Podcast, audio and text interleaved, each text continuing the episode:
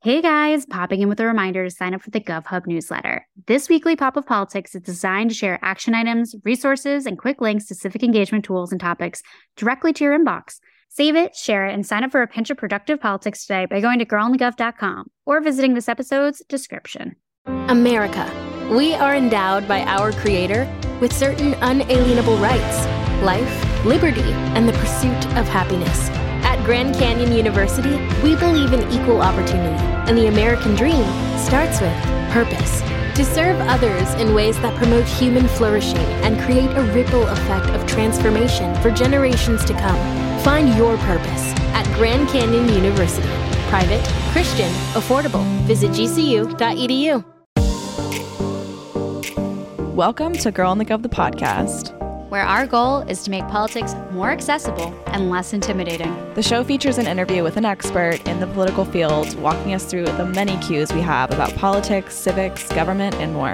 By providing civic education in the places we are, on our phones, and in the language we speak. And yes, we know we say like a lot. It's kind of the point, because politics needed a rebrand. Welcome back to Girl and the Gov, the podcast. Happy Wednesday. Another Wednesday, another week, another dollar. I don't know. Yeah, another, another day, dollar, another dollar, another- but another week, another dollar, another Wednesday. That just made me think of like Dollop for Daisy. Do you remember those commercials from when we were kids? Of course. Like, and I've never even eaten whatever that is. Was it sour, Sour cream? cream? hmm Actually, well, I know this is not going to surprise you because you know all of my food situations. I also don't feeling like I know what you're going to say. Yeah. Yeah. What is there to talk about today? Okay, so very slow and bizarre, like news day. I or just odd, just very uh, no slow. I think I don't even want to say odd. It just was slow. But one thing that did pop on my radar was that Trump is going to be at the Iowa State Fair, and I just immediately was thinking of the memes that could come out of this. Was he not there last time? I don't know. Like I would assume like that's such a candidate heavy event. Like that's such a specific thing that's always like on the rotation. So Oh, one you know what? and maybe It was he wasn't because it wasn't. It was like the Dem primary. interesting. So it was all the Dem candidates in 2020 that were That there, and that's it. like all of the like corn pictures, and they were all like eating corn together. And oh corn kid TBT. But no, I just the that will be the media thing that- interesting. like does he get pied? um, I also I was like putting this on our story because I was just like LOLing to myself as per usual. And I really I don't know how you spell pied. Is it a verb? Is it even a word? Like I really was trying to right. think about this and I was like, it did.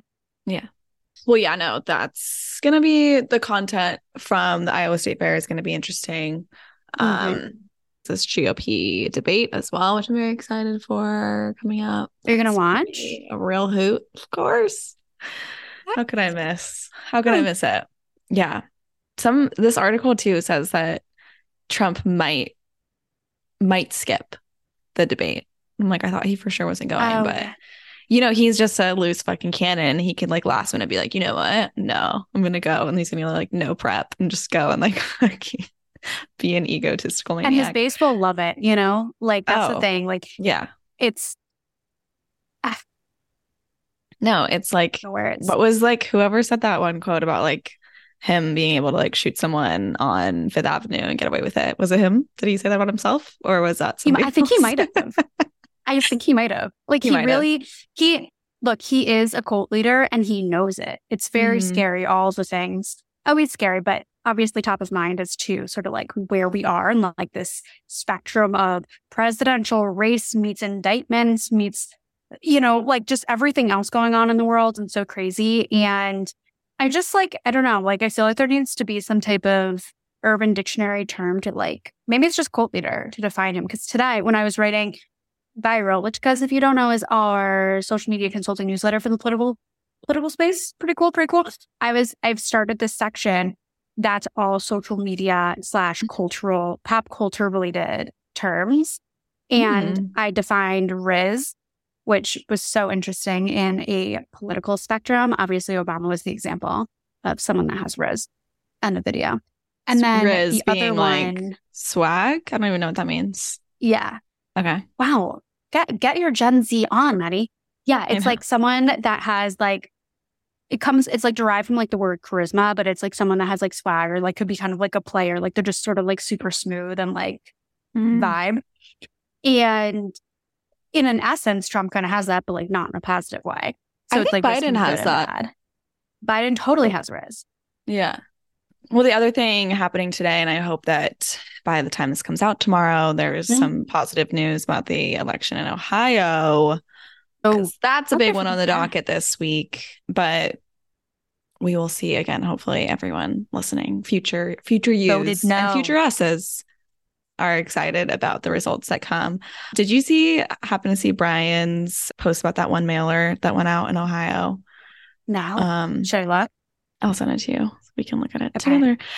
It was just like this like conservative mailer that went out for a vote yes on issue one in Ohio. And just like the contents of it, I can't. There's this drag queen on it, and they go radical liberal special interest groups are trying to hijack Ohio's constitution to impose the following radical trans ideology in our schools, sex change operations for kids without any parental involvement, abortion on demand, even in the 40th week of pregnancy, destroyed the rights of parents to protect their own children. Vote yes on issue one. like, Insane. It is just pulling shit out of their assholes. Like, Totally. Like it's it is like I guess it's the constant debate and circle around free speech of like being able to publish untruths and Yeah. where what like where does the line go with fact because you like think about to shoot I'm gonna blank on like what state this was like are not like pre- crisis pregnancy centers being allowed to continually Mhm. provide misinformation. Like it's not just like misinformation that we're dealing with like on social media and people having their own idea and spewing it. Like these are organizations, institutions that are allowed to publish and put forward and share information that's not true. Yeah. Like I even I- beyond again, that, like I don't- now the whole rights, you know, push on literally changing like history books and education and sex education and all of these things, just making shit up to like scare people or write a different narrative than the actual like truth is beyond me. Ron DeSantis looking at you. Also, oh my God, I have another thing I have to talk about. I'm so curious. I don't, I don't know if you had another comment. Oh, I do. And that's just to like your point of like the all the things that we're seeing coming out of Florida with like changing literally history is it's well, it's obviously insane, but like then like PragerU is like one of the more I don't know, all of it's so wild. Like I don't know what's more wild. Like PragerU, like literally being able to like show like their misinformation videos in public schools to like AP psychology not being in line with don't say gay and like not having the course and getting to a fight with the college board to having like don't say gay to the point of like a parent being able to sue the school for anything they don't like and it has to come out of the school's budget and therefore you could literally defund a school by usurping its entire budget and then this being a part of like a larger scale plan to defund and privatize public education. Like the shit is wild. I'm like i don't know what like ah and I just look, I mean, 10 points for creativity, I guess, but I cannot believe sometimes like the stuff that even comes to mind for someone to come up with this shit. Yeah. It's uh, like it's And it's not even like constantly mind blowing, it's but not, not, even they're not the smart. They're not smart lies. They're not like they're like batshit fucking crazy. Like a kindergartner could make up the fucking lies and conspiracy theories they come up with. I'm like, you couldn't think of something that like is actually more realistic that maybe people normal people could believe. You couldn't be smarter about it. Kind of crazy. Well, yeah. The other thing I just wanted we haven't talked about, you and I, is the whole Mm. um Gavin Ron DeSantis debate. I need to know when is this happening? Can I get front row tickets? And Mm. why is this like the most attractive thing like a man has ever done? I've always thought like Gavin, obviously good looking guy, Gavin but has something about this move by him, I'm just like, it's kind of like seeing like a guy that you're attracted to like play a sport they're good at. Seeing them play in a game, you're like, oh, it just makes them so much more attractive. Like this is that for Gavin Newsom. I'm like, oh, thousand percent. This is gonna be incredible. Although it is like a little bit like Elon Zuckerberg cage fight yeah. vibes. Like I feel yeah. like it's almost like my friend thought of... that he was running for president because this came out. She was like, "Oh my god, I didn't know Gavin was going to run for president." like he's not. He's just like debating a guy who's running for president. But... I mean, I definitely think he will at some point. Like I yeah. for sure suspect that in the post Biden era that he will for sure, and I think he's using this time to create that base and that following, and that's exactly why he wants to debate DeSantis, I think he wants this stuff on record. I think he wants clips for now and for the future because obviously we've seen video. Mm-hmm. Like all of that sort of coming together. I, first of all, agreed front row seats. If anyone can hook us up by all means, we're oh my god, as the as the influencers, as the content creators, the podcasters, we'll we'll be there. We'll be recording. We'll be. I mean, we could. So be, I think it's going to happen be. in the fall. I actually we definitely should work on like can we can we go on can we go to this? Can we report on this? Can they bring some influencers into the mix to clip and react and put it all over social media? Like that would be a good idea. So um that's gonna be a new project here at Girl and the Gov, and we're gonna be representatives for you guys at this life-changing pres- not presidential debate. So Wow. Sorry. It's the political nerd in me. What can I say? And the petty, the petty bitch as well. No, I, I, I can't express my comparable story of pettiness on a public platform. But mm. when I tell you that I understand, I know you do. I know you do. Proven track mm-hmm. record. Check. Thank you. Thank you very yeah. much. But no, I really, this is my question to you is like looking at, how do I want to phrase this question? Looking at what is the year? Oh no, 2024, 2028. I, I really, the math 2023. no, I like literally was like, wait a second, one more.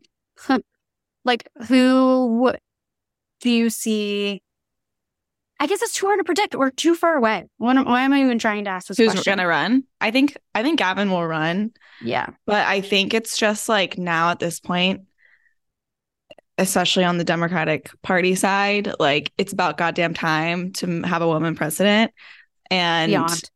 it's not another time for like another white man. So that's I think the biggest hurdle and like no from me for Gav. Like I, I do want to see yeah. him be president one day, but it's just like we needed a woman president yesterday. So that's I just, how I feel about Pete too.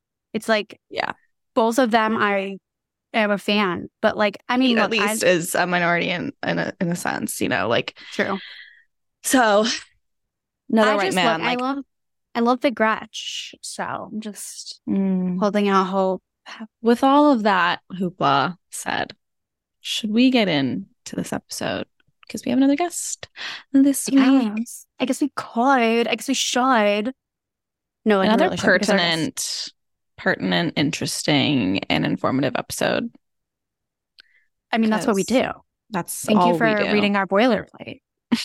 Maddie is just just read it right or written it, read it right off the script there. Regardless, mm. we do have a really awesome guest, and she is the executive director and founder of Unchained at Last, Fraidy Reiss. She founded this organization to work to end child marriage across this country. You guys heard us talk a little bit about child marriage in our conversation with Delegate Young from West Virginia and the fight that was going on specific to that state, and also two kind of larger themes. But this particular episode really goes into this issue in depth. And of course, also defining the term like what is an arranged marriage versus a forced marriage? Where does child marriage come in? You know, what does the legislation look at look like at a national level? Is that possible? Or does it need to be at the state? We get into all these different dynamics. We get into it. We go down all these rabbit holes, all the best rabbit holes. Oh my God, I sound like Trump. All the best rabbit holes. Dear God, I can't. Anyways, we really do. And it, she is such a delight. So without further ado, here is Fraidy Reiss. All right. Welcome to a Girl and the Gov the podcast. We are so excited to have you. So much to talk about. And you have to get into it. You are the executive director, the founder of Unchained at Last. And for those that might not be familiar, can you tell us about the organization, what you guys do, how it all began? Sure. Well, a, there's a lot there. So uh, I could talk about that all day, but to keep it brief, we are a survivor led nonprofit, and our goal is to end forced and child marriage in the United States. And we do that through both direct services, helping individuals escape from forced and child marriages and systems change. we are determined to, to pass laws and, and, and promote policies and educate policymakers and the public so that we can eventually put ourselves out of business. We want to end forced and child marriage in the United States. And I came to this through my own traumatic experience. I myself am a forced marriage survivor. Mm, okay, yeah, I was curious what the founding story was, and if you can kind of give us that that background of really how this organization and this mission really came to be.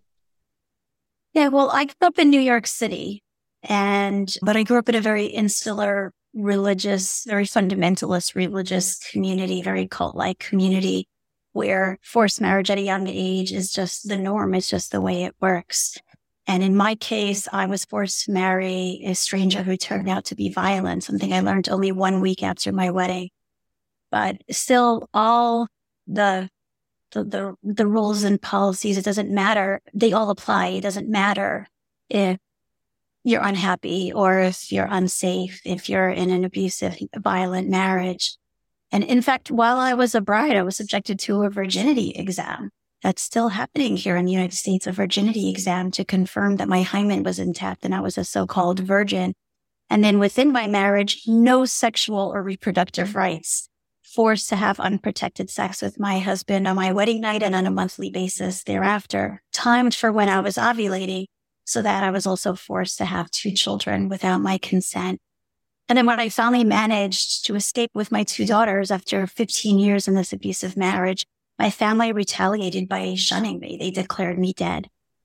Until today, more than a decade later, they still consider me dead. But that's why I rebuilt my life and I found founded Unchained at Last to be there for others who are going through that same hellish nightmare that I was once trapped in. Wow. It's absolutely heartbreaking, but also so brave from your end of all of the, you know, the steps that you've taken and also, of course, taken that experience to help others. And so I'm curious from being able to inform the process and experience from your own, how does Unchained at Last work to help other survivors, help other women escape and, you know, sort of start over? Yeah. And I should say it's not only women because we help anyone. A lot of the, the survivors that we work with are from the LGBTQ community and their parents have used marriage as a form of conversion therapy, mm. which mm. is really awful to see. But the services that we provide, and by the way, they're always for free. We do not charge for any of our services. They're really comprehensive wraparound services and often life saving, very crucial services. Everything from creating and implementing an escape plan. In many cases, when individuals reach out to us, they are not safe wherever they are. They're being held against their will while a, a, a forced marriage is being planned for them and there are plans for that wedding, or they've already been forced to marry and are in an unsafe situation. So getting them out physically, getting them away from danger and someplace safe. Typically that will be a domestic violence shelter that's often our first step. And then, as you said, it's not just helping them escape. It's not just getting out of a bad situation. There's also rebuilding a life. And our ultimate goal is to support every individual to help them achieve financial and emotional independence. And our policy is we stay involved in our clients' lives for as long as they want us. And we provide free legal representation and all kinds of emotional support and psychotherapy, financial coaching. And really there's no, no two cases are the same. It's let's sit down and figure out what you need. What is your goal for the future and how can we help you get there? Mm. Yeah, that's awesome. Well, I think it'd be really great to kind of get some definitions as well. And we want to move into our High of a Stupid Question segment to kind of do all of that. And the first thing we want to define is obviously like a forced marriage. What is a forced marriage? How does it work? That's a very good question. And in fact, there's a lot of confusion about that and a lot of confusion about the difference between forced marriage and arranged marriage and forced marriage and child marriage. So I'm glad you started with that. A forced marriage means one or both parties do not give full free consent. And it can happen at the point of entry into the marriage. One or both parties are forced to marry, meaning they do not give full free consent to the marriage. But even if somebody enters into a marriage consensually, it can become a forced marriage if they're then forced to stay in it, if they want to leave and they do not give their full free consent to stay in the marriage and are prevented from leaving it. And a forced marriage can happen at any age. And, and it's, it's very rare that it's one person forces one person to marry them. There's this misconception, A, that there's a gun to the head. We have worked with survivors who are married at gunpoint, but that's rare. Oh Most of what we're seeing is there are so many other ways to coerce somebody into a marriage uh, and um, marry them off without their consent. But then this other, the other misconception is that it's one perpetrator. And I think in a lot of people's heads, it's one man forcing one woman or girl to marry him. And in actuality, what we see that's often much bigger than that. There's these are systemic structural abuses. There's typically not one perpetrator, but I can say though that one commonality that we see among almost everyone we've worked with, and certainly was true in my own case, is that parents play an important role in facilitating a forced marriage, which makes the whole thing even more heartbreaking and traumatic and makes escape that much more difficult. The people who would t- typically help you are the ones who are doing this to you. Arranged marriage, the difference between forced and arranged is supposed to be the difference between consent and coercion. In an arranged marriage, both parties consent to having their marriage arranged for them. There's such a fine line though because if you grow up in a community where everybody's marriage is arranged and mm. you cannot say no or opt out of that arranged marriage system, we do not consider that to be a so-called arranged or consensual marriage. Right. And so it, we let survivors tell us whether they felt that they had the ability to say no. But it's important though not to let communities label forced marriage as arranged marriage, which, which some communities have done, and then say, you have nothing to look at here, nothing bad happening. These are arranged marriages, not forced. Labeling, mm. labeling a pile of shit, a bucket of roses doesn't make it a bucket of roses. Yeah. And a child marriage means one or both parties are under age 18 at the point of entry into the marriage. And a child marriage can easily be forced simply because children have such limited legal rights. Minors in the United States don't have basic rights like the right to leave home, get into a domestic violence shelter, retain an attorney, file for divorce or bring other legal action. Because of minors' limited legal rights, a child marriage can easily be forced. So a forced marriage can happen at any age, and some people who are forced to marry are children, and a child marriage can easily be forced, but those are two separate and distinct abuses. Totally. I'm curious though, like the relation between them. Like, are, are there typically more forced marriages related to child marriages, or does it seem to sort of go above, you know, across the spectrum of below and above 18? Yeah, very good question. And unfortunately, we do not have hard data on that because so little research has been done on forced marriage in the United States that we simply don't know the age, how often it's happening and what age group it's most typically happening to. I can tell you anecdotally at Unchained, most of the forced marriage survivors we work with are married as adults, not as children. Uh, most of the survivors we work with are forced to marry in their late teens and early 20s.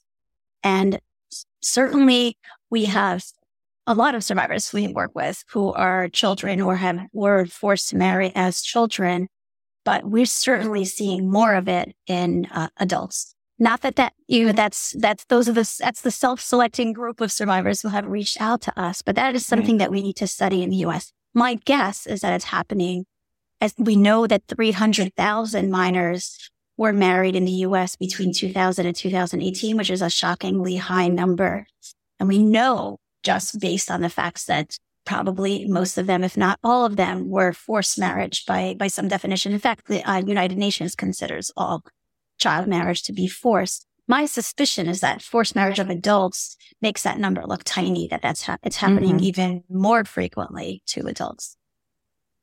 Totally. Yeah. Well, that was kind of going to be like the next question is like, how prevalent are these practices in the US? But I think maybe the better question is, why isn't it talked about as much? Why is this sort of one of those issues that feels, you know, swept under the rug or, you know, just like not top of the news cycle? Because this, I mean, you just said it. I mean, the UN thinks that all child marriages are forced marriages. Also, a forced marriage after 18, clearly also a tragedy as well. So, like, what what's your take on that? It, this is one of my biggest frustrations in life. I can tell you, I talk about this all the time. I don't get invited to parties anymore because this is all I talk about. but and I am so grateful that you're talking about it today. And I hope everybody who's listening and watching is going to talk about this. And Um, I'm always at Unchained, we write op-ed articles and we've invented a form of protest called a chain-in where we wear bridal gowns and chains to protest forced and child marriage. And we've done documentary films, TV, radio, newspaper interviews. I mean, we're doing whatever we can. It feels a lot like a lot of times like we're shouting into the wind, just trying to get Americans to care. This is happening. It's happening because of dangerous, outdated, archaic laws or lack of laws and policies. There are solutions here. Somebody please pay attention. Um, but we're going to keep pushing and hoping eventually people start listening. Yeah. I think it's so hard too when you don't have like that hard data of to really show people as well and that it's so underreported. But curious for our next question is what is honor violence and how does that play into this conversation? Yeah, so honor violence is violence that is committed against somebody who is perceived to have brought shame upon their family. It's typically committed against women and girls who have been perceived to violate a social norm or some sort of social custom and in that way have shamed the family, dishonored the family.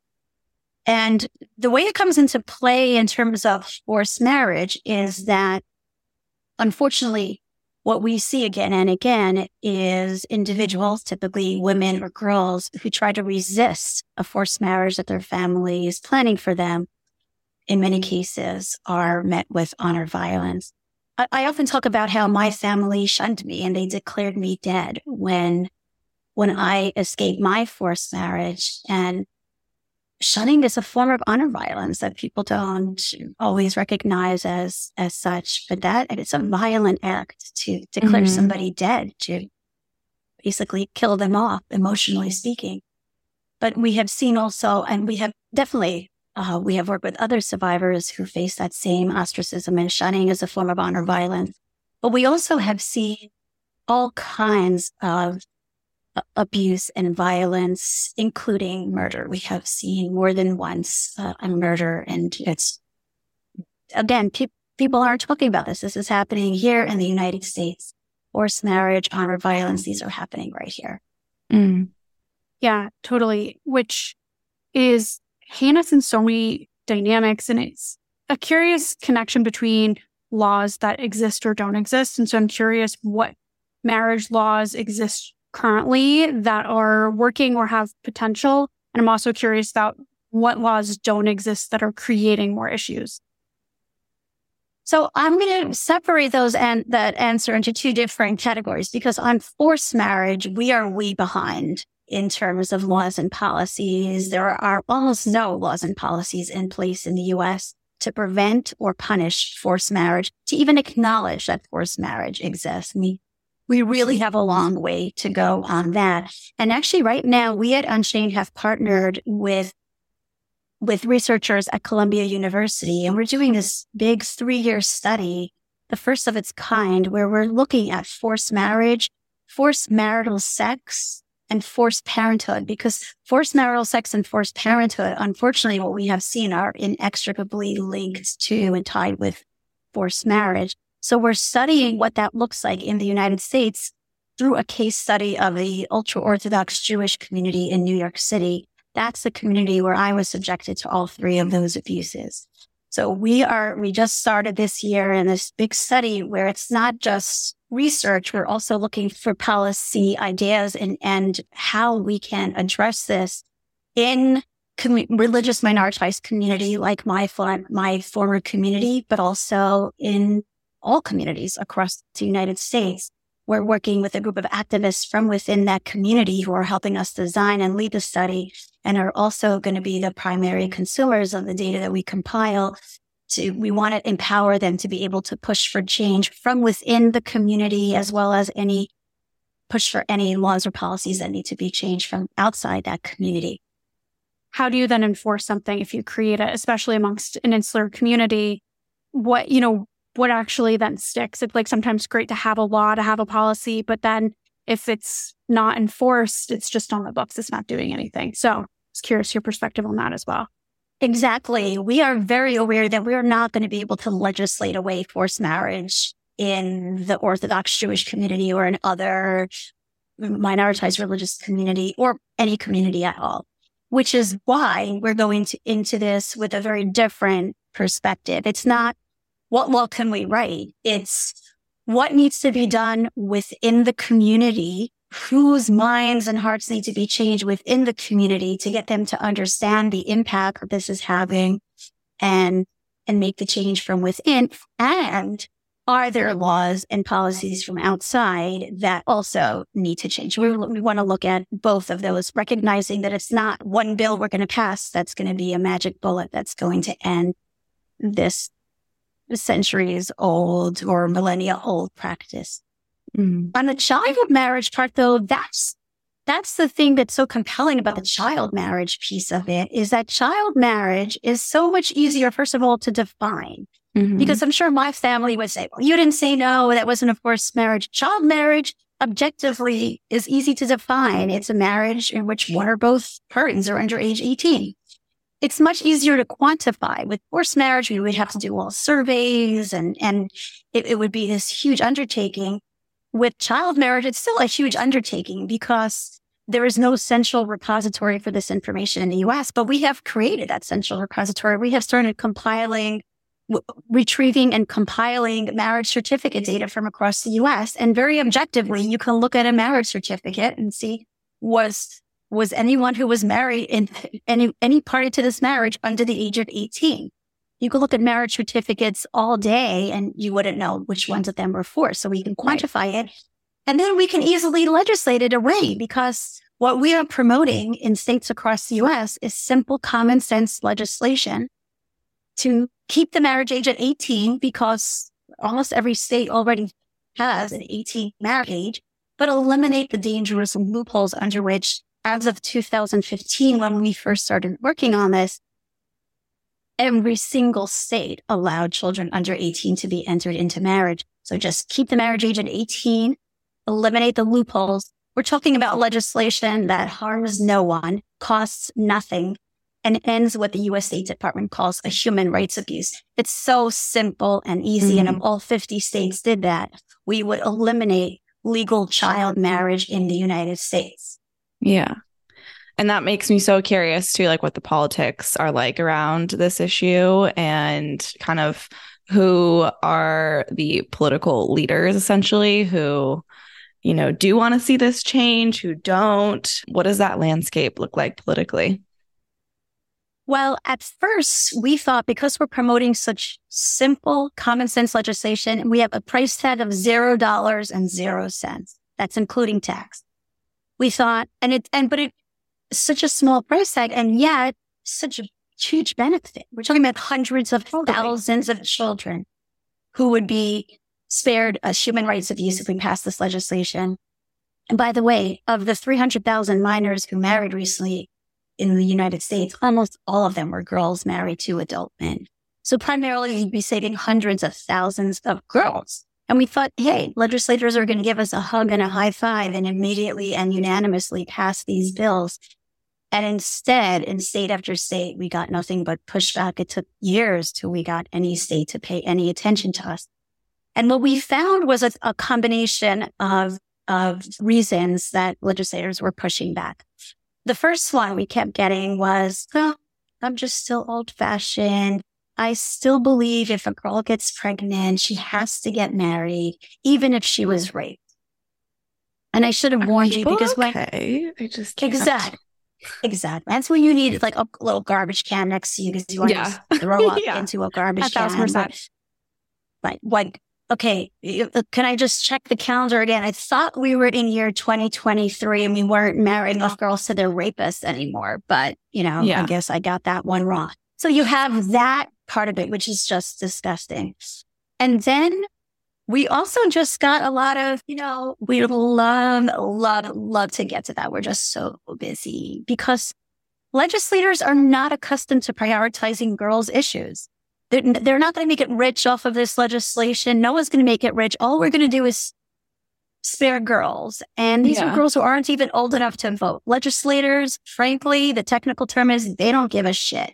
Mm. And so what we saw in state after state was legislators not pushing back, but just not, you know, we don't have the five minutes it would take to vote yes on ending yeah. child marriage. So sorry. We'll get right back to you on that. That makes no sense to me too, because I feel like a lot of legislators also just like to write a bill and pass it really quick and like put it on their, you know, their list of all the things that they've accomplished. So it's just like this seems like something that could be that, you know, and like can be like some that kind of piece of legislation for some of these people that hope like would make sense to be just un- unanimously passed and not take that much of their time. So that's just so shocking.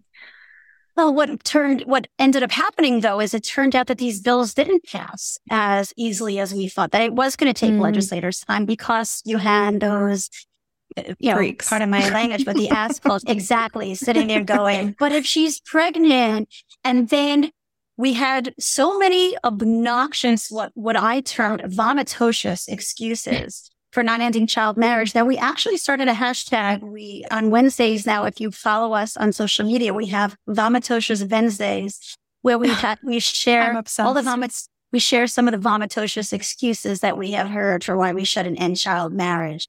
And I can share some of the doozies with you if you're Please. interested. Oh, I would love means. that and you have a garbage can to vomit into? Because okay, yeah, I can right run here. run into. Thank you. Yeah, grab grab one real quick. Pull up a chair because I got I got some winners for you. Joseph married Mary when she was eight. If it was no. good enough for God, right? Okay, yeah, it's a lot. It's a lot. It's a lot to the okay. Uh, and by the way, various legislators in different states said that to me. Like they weren't, they didn't even know each other. This came up organically in various conversations with different legislators in different states. They went to Joseph and Mary. Ugh. And there was eight. So, all right. What else we love? There, there are so many. One of my personal favorites was I was talking to this one state legislator and I was explaining that these loopholes have been used to force girls to marry their rapists, especially the pregnancy exception. A lot of states used to have a pregnancy exception to the marriage age. And now mm. only, I think, three states still have it. And this legislator looked me in the eye and said, what's wrong with the girl marrying her rapist?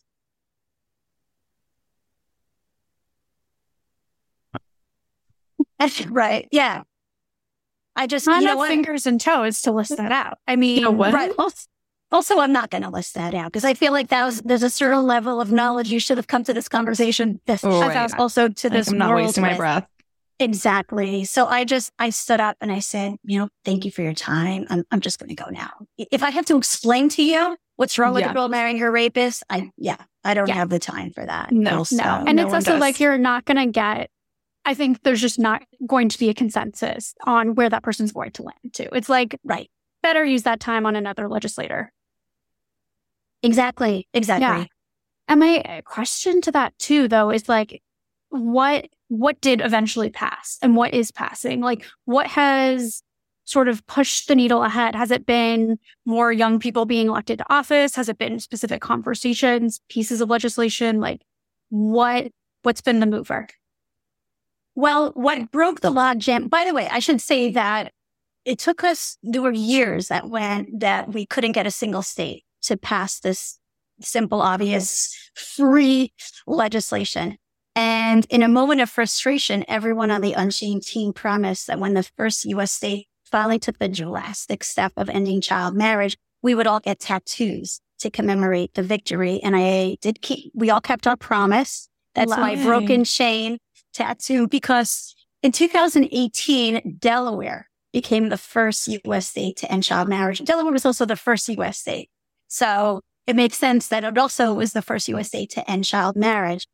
There was a legislator there, the legislative sponsor there, Representative Kim Williams. She's just a badass. And she, everyone, uh, you know, there was a lot of pushback. No other state had done this. And then there were all the old fashioned guys saying, "Why the pregnant girls. Oh my gosh. For, uh, as one legislator in a different state said, we're going to be legislating bastards into existence. This isn't, this is a direct quote. Yeah, exactly. Oh my God. Anyway, Kim Williams got up on the floor of the Delaware House and said, and said in response to all the legislators who said, well, we need exceptions for pregnant girls and exceptions for those who are in love and, you know, all the nonsense. And she stood up and she said, I will not compromise on the lives of girls.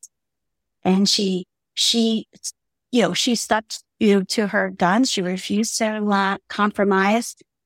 And Delaware, it worked. Delaware became the first state to end child marriage. And in the House, it was divided along party lines. But in the Senate, it was at that point, we had had time to talk to more legislators, explain the issue. And it was unanimous in the Delaware Senate in 2018. And my colleague and I sat there on the floor of the Senate. They, they let us sit right there in the Senate as they were voting. And one by one, legislators were getting up and saying things like, well, my grandmother married at 14, which usually is followed by, so how dare we pass this legislation? Are you saying my grandma was a bad person? And instead, but times have changed. Yeah. And, you know, using and both sides of the aisle, just getting up one by one to talk about why this legislation is so important to save girls' lives.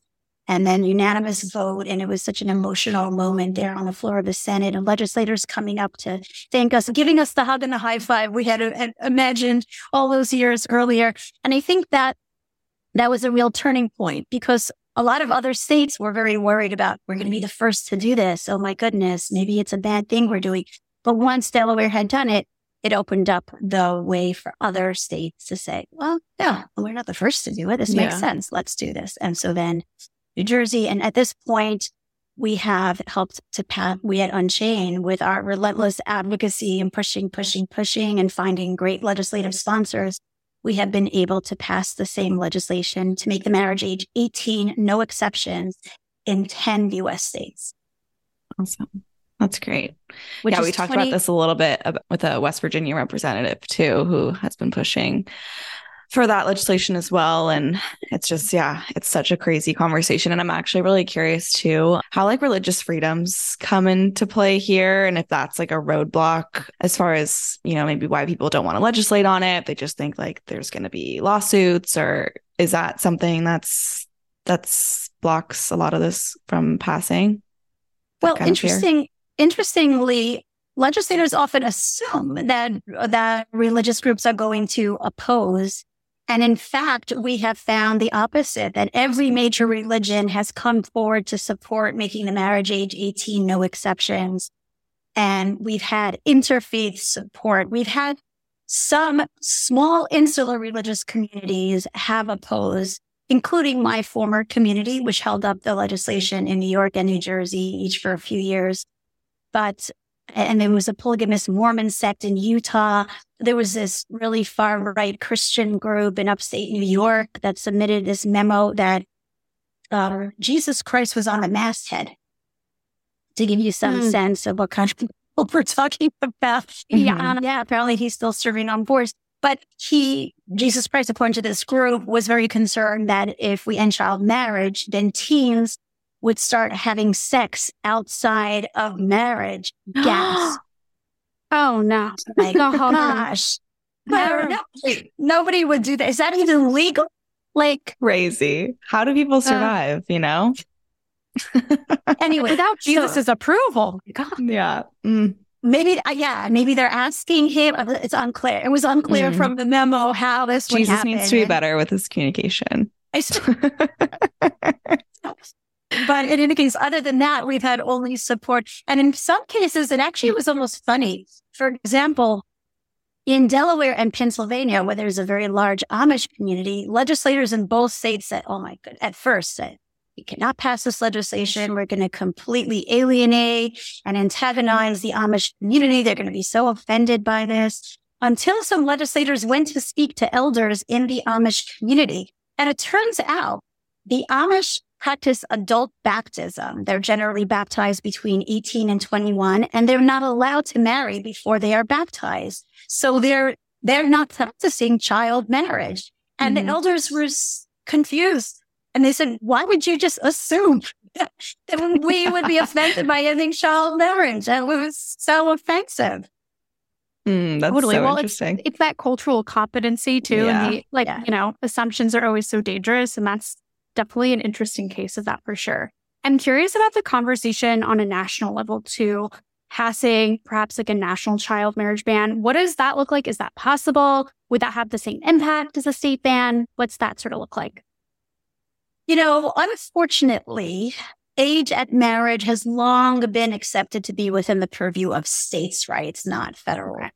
And so if we tried to pass a federal marriage age, inevitably we would end up you know, with uh, another civil war, or at the very least, a lot of states in a certain part of the country, South, crying about states' rights. And nobody would even remember we had started talking about child marriage because it would all become a, a debate about states' rights.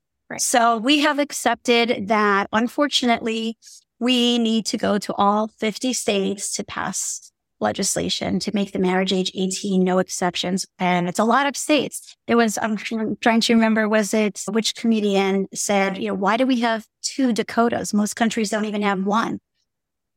But Good point. It's a Very very, good point.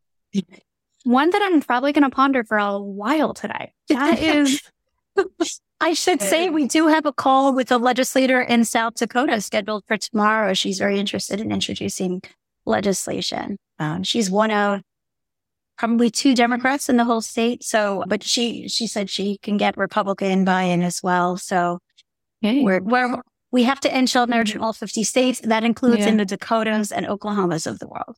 Mhm. Totally. And I'm curious with that political breakdown of like Republican versus Democrat, do you typically see that Democrats are more supportive of this issue or can it be more bipartisan? What does that breakdown look like? It's, this is not a partisan issue. Like you shouldn't have to be from a certain party to care about girls. But so far, if you look at the states that we've passed the legislation in so far, more of them are blue than red. But but it's not it's not a partisan issue. And we certainly have gotten support from both sides of the aisle. Our primary sponsor in a couple of states, including New Jersey, was uh, Republican, in Pennsylvania as well.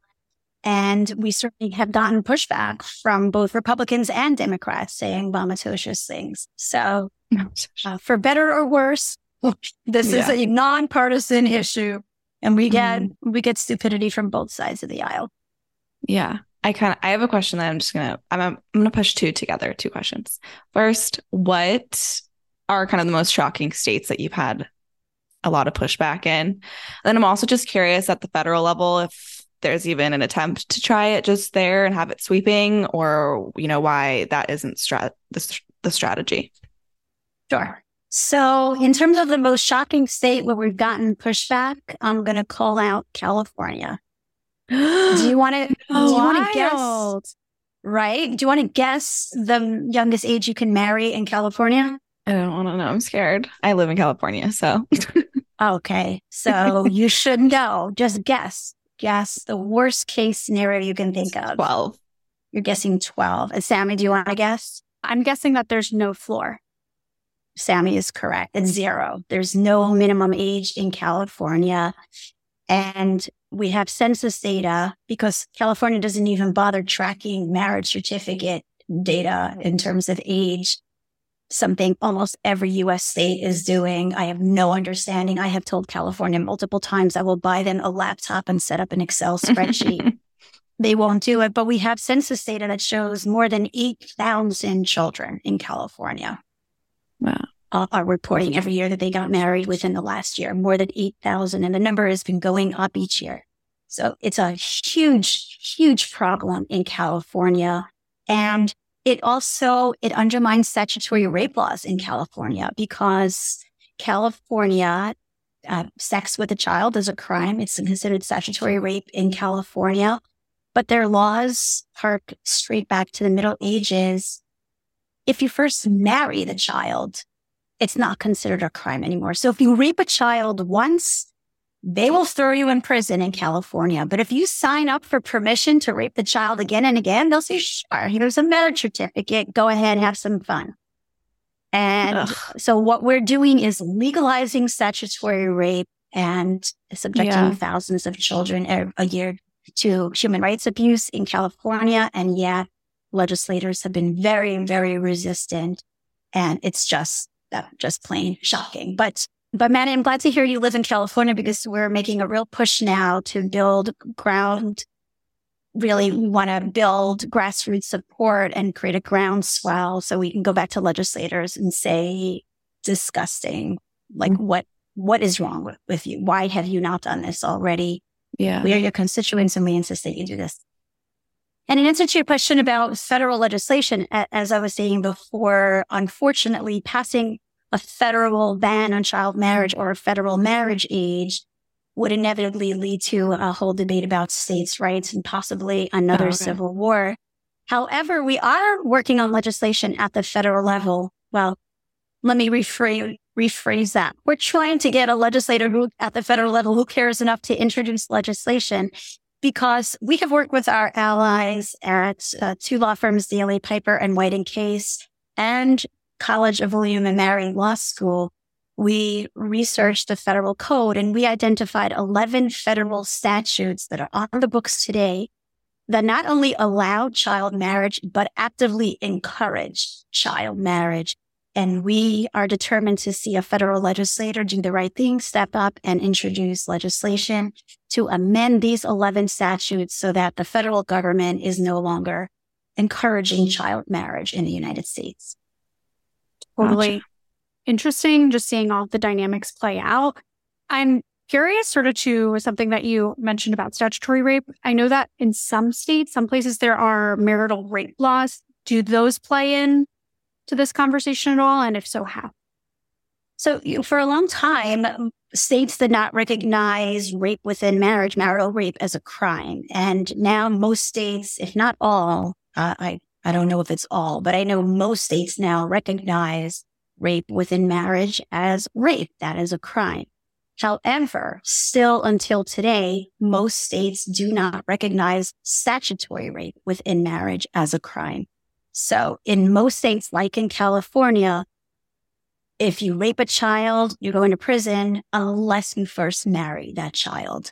And think about what that means. That's just absolutely mm-hmm. appalling. And again, I hope you still have that garbage can so you can vomit into it. Just one more indication of how little this country cares about girls. And by the way, in the states where statutory rape is a crime, even within marriage, those that allow child marriage, there's this absurd contradiction then where the marriage is legal, but sex within that marriage is technically a crime unlikely to be prosecuted, but it is a crime. So we're just making a mockery of the statutory rape laws. Mm. Well, that is disheartening to hear about my home state. I'm also just so curious. I'm like, what kind of like of those kind of extreme religious groups typically call California home, or is it kind of all over the place? Do you know? So far in California, we have not gotten pushback from any religious groups, but they maybe they will show up. To date, they haven't had to because the legislators mm-hmm. did all the work for them. Yeah. Legislators in 2017, a bill was introduced to ban child marriage in California, and it was just watered down to create absolutely make absolutely no difference. The marriage age remains zero in California. So legis- religious groups didn't show up, but they didn't really have to because the bill just went nowhere very, very quickly. Totally. Well, I have a question concerning 2024 elections where all these state reps in California are going to be up for either reelection or running for office. Are you guys going to be doing any sort of either endorsements or tracker of like who supports banning child marriage? Because that's something like I personally would love to see when looking at a candidate. It's like, mm. what you know, what issues are there? What do they support? And also seeing like what orgs and their missions are aligned or give their stamp of approval. I love that idea. Unfortunately, as a 501c3, we're not allowed to endorse or oppose any political candidates. So we have never done that and we're not uh, able to do that in California.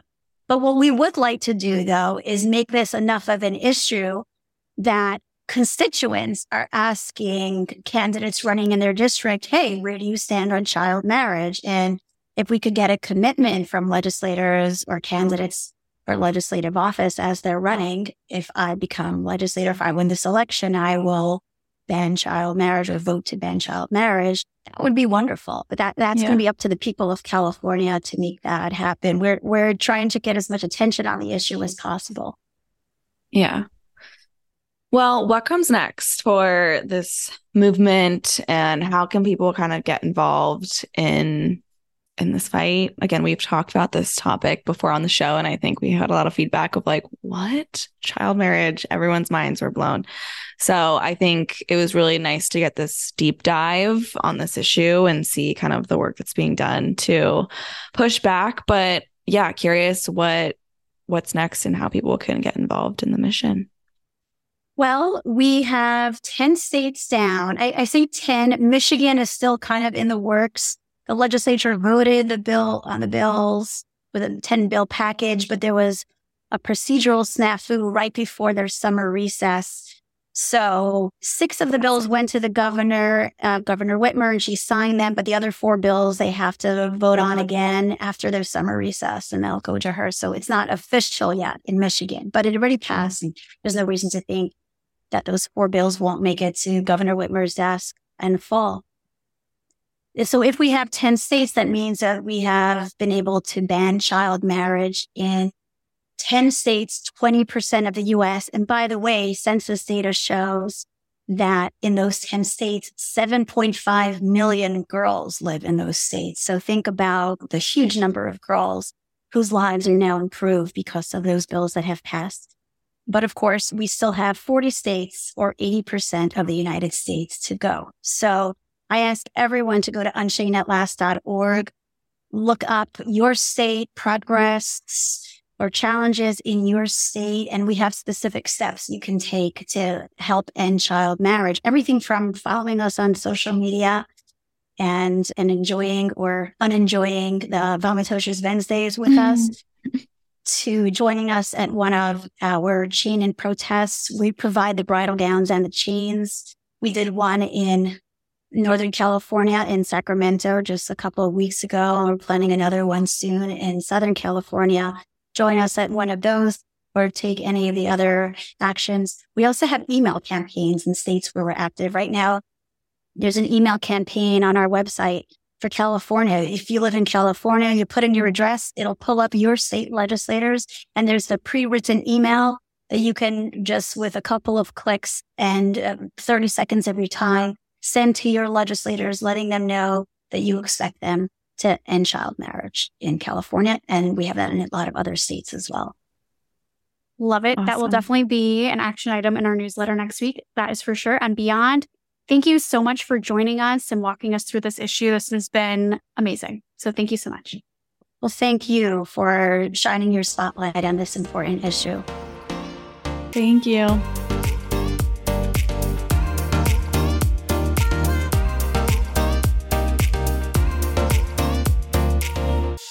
Hey guys, popping in with a reminder to sign up for the GovHub newsletter. This weekly pop of politics is designed to share action items, resources, and quick links to civic engagement tools and topics directly to your inbox. Save it, share it, and sign up for a pinch of productive politics today by going to girlandthegov.com or visiting this episode's description.